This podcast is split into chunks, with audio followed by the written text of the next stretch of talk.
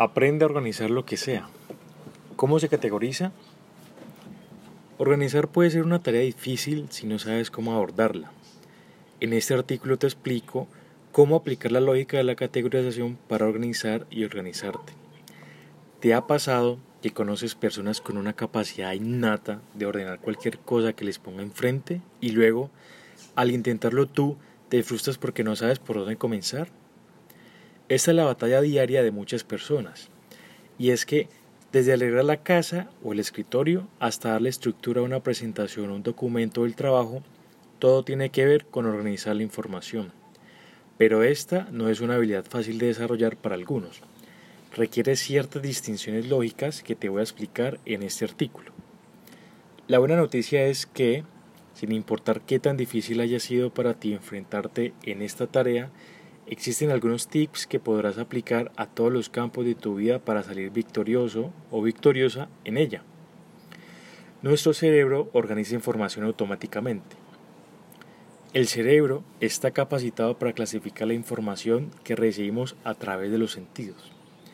Puede que no nos demos cuenta, pero ese órgano es capaz de incluso de simplificar todo lo que vemos, escuchar, olfateamos, probar y sentimos o enfatizar algunos aspectos particulares, todo esto para clasificarlo en, primero, esquemas o categorías.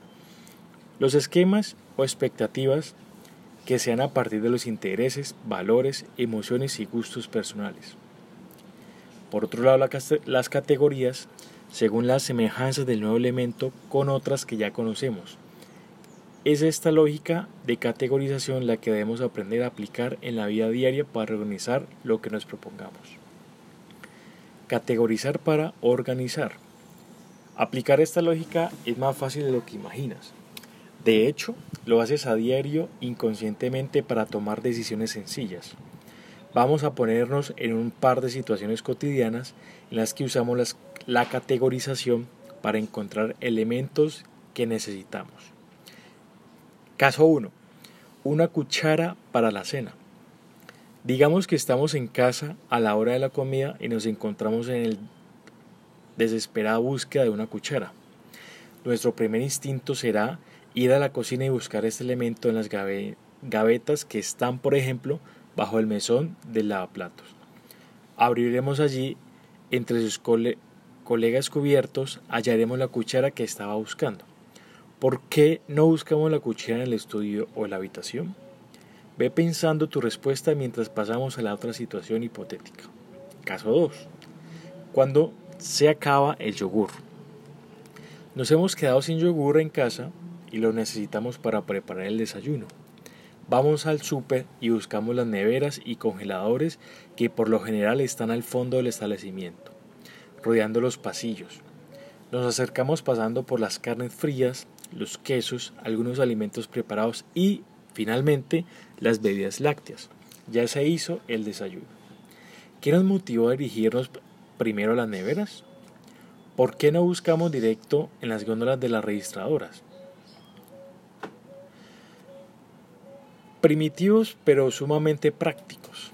Estos ejemplos nos muestran cómo nuestra mente recurre a la a las categorías en las que ha organizado la información conocida y nos lleva a tomar decisiones a partir de clasificaciones y asociaciones.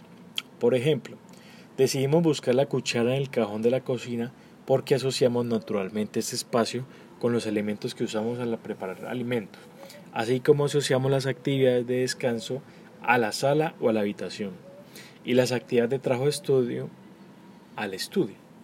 Luego, decidimos continuar la búsqueda en las gavetas, no en la nevera ni en el horno, porque reconocemos que los cubiertos hacen parte de las herramientas que usamos para comer, que tienen características físicas, forma, tamaño, que les permiten ser agrupadas en este lugar de fácil acceso a la hora de cocinar.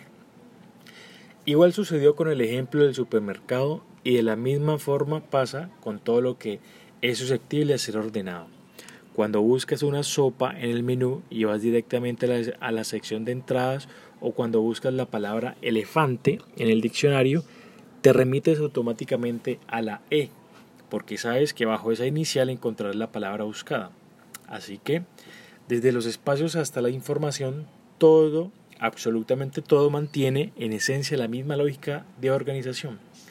La pregunta es cómo aplicarla del cerebro hacia afuera. Pasemos ahora a desglosar esta lógica que aplicamos en la búsqueda de la cuchara y el yogur para entender mejor el comportamiento que queremos replicar en otros aspectos de nuestras vidas.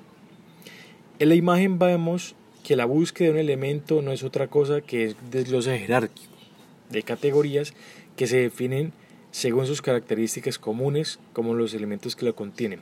La gaveta en la que guardamos todas las herramientas que sirven para comer o su posición dentro de la casa. Los elementos que se asocian a la preparación de alimentos están en la cocina. Veamos el siguiente ejemplo para entenderlo mejor. Encontramos una fotografía que de fondo es un supermercado y hay una señora en la sección de frutas y verduras. La categorización puede ser supermercado, pasillos, aseo, hogar, panes, fríos, refrescos, embutidos, lácteos, yogur. Igual que en el ejemplo de la cocina, lo que hemos aplicado es un sistema sencillo de organización a través de las jerarquías que intervienen en nuestras búsquedas.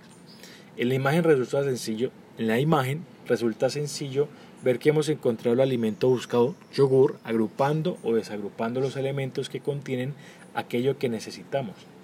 Te explicaré los sentidos de la categorización más adelante en el texto. En el caso de la búsqueda de una palabra en el diccionario, sigue el mismo principio.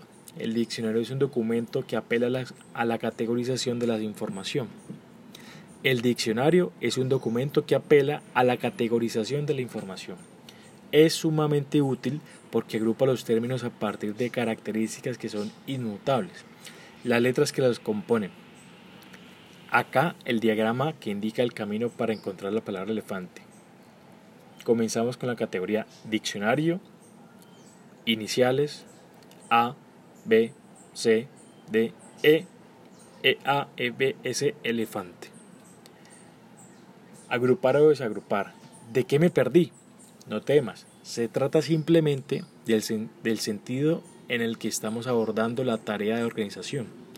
Según el objetivo que te hayas planteado, necesitarás ir de lo macro a lo micro o de lo micro a lo macro. En el primer caso, lo que hacemos es desintegrar un gran elemento o concepto en todas sus partes, como cuando debes presentar un informe y necesitas desglosar todos los elementos para explicarlos detalladamente. En el segundo, hacemos lo contrario, partimos de un elemento específico y vamos agrupándolo en diferentes categorías según sus características para llegar al concepto general que lo contiene, como cuando encontramos la cuchara y el yogur en los casos anteriores. Acá te dejo una imagen en la que te muestra el sentido de la organización. ¿A qué llamamos agrupación y desagrupar? Agrupación es de lo micro a lo macro y desagrupación es de lo macro a lo micro. Podemos concluir fácilmente que la sociología es una ciencia social que es una rama de las ciencias. Teniendo en cuenta esta información, si hacemos una lectura a la imagen del supermercado, agrupando los elementos de abajo hacia arriba, tendremos el siguiente esquema. Encontramos el yogur en la sección de lácteos que se encuentra en el pasillo de los fríos del supermercado. Vamos de lo micro a lo macro. Yogur, lácteos, pasillos fríos, supermercado. Sencillo y práctico, ¿verdad? Hemos aprendido mucho en este artículo de introducción a la organización. Cómo se categoriza, qué es la cuota inicial para entender las maneras de ordenar la información que te explicaré en una próxima entrega, en donde también te daré algunos, en donde también te daré algunos tips para organizar un documento de trabajo. Mientras tanto, aprovecha para aplicar lo que aprendiste. Piensa en un momento en tu día a día en el que utilices la categorización y deja en los comentarios tu propio ejercicio en el que agrupes los elementos de tu proceso. Voy a empezar con el mío para que te guíes. Esta mañana he sufrido en Bogotá y yo necesitaba un saco urgente. Estaba en casa y fui a la habitación, abrí el closet en la sección en la que se encuentran las prendas colgadas. Allí, entre los vaqueros, entre paréntesis jeans y las chamarras, encontré mi saco, el que necesitaba. Nos encontramos en el siguiente post.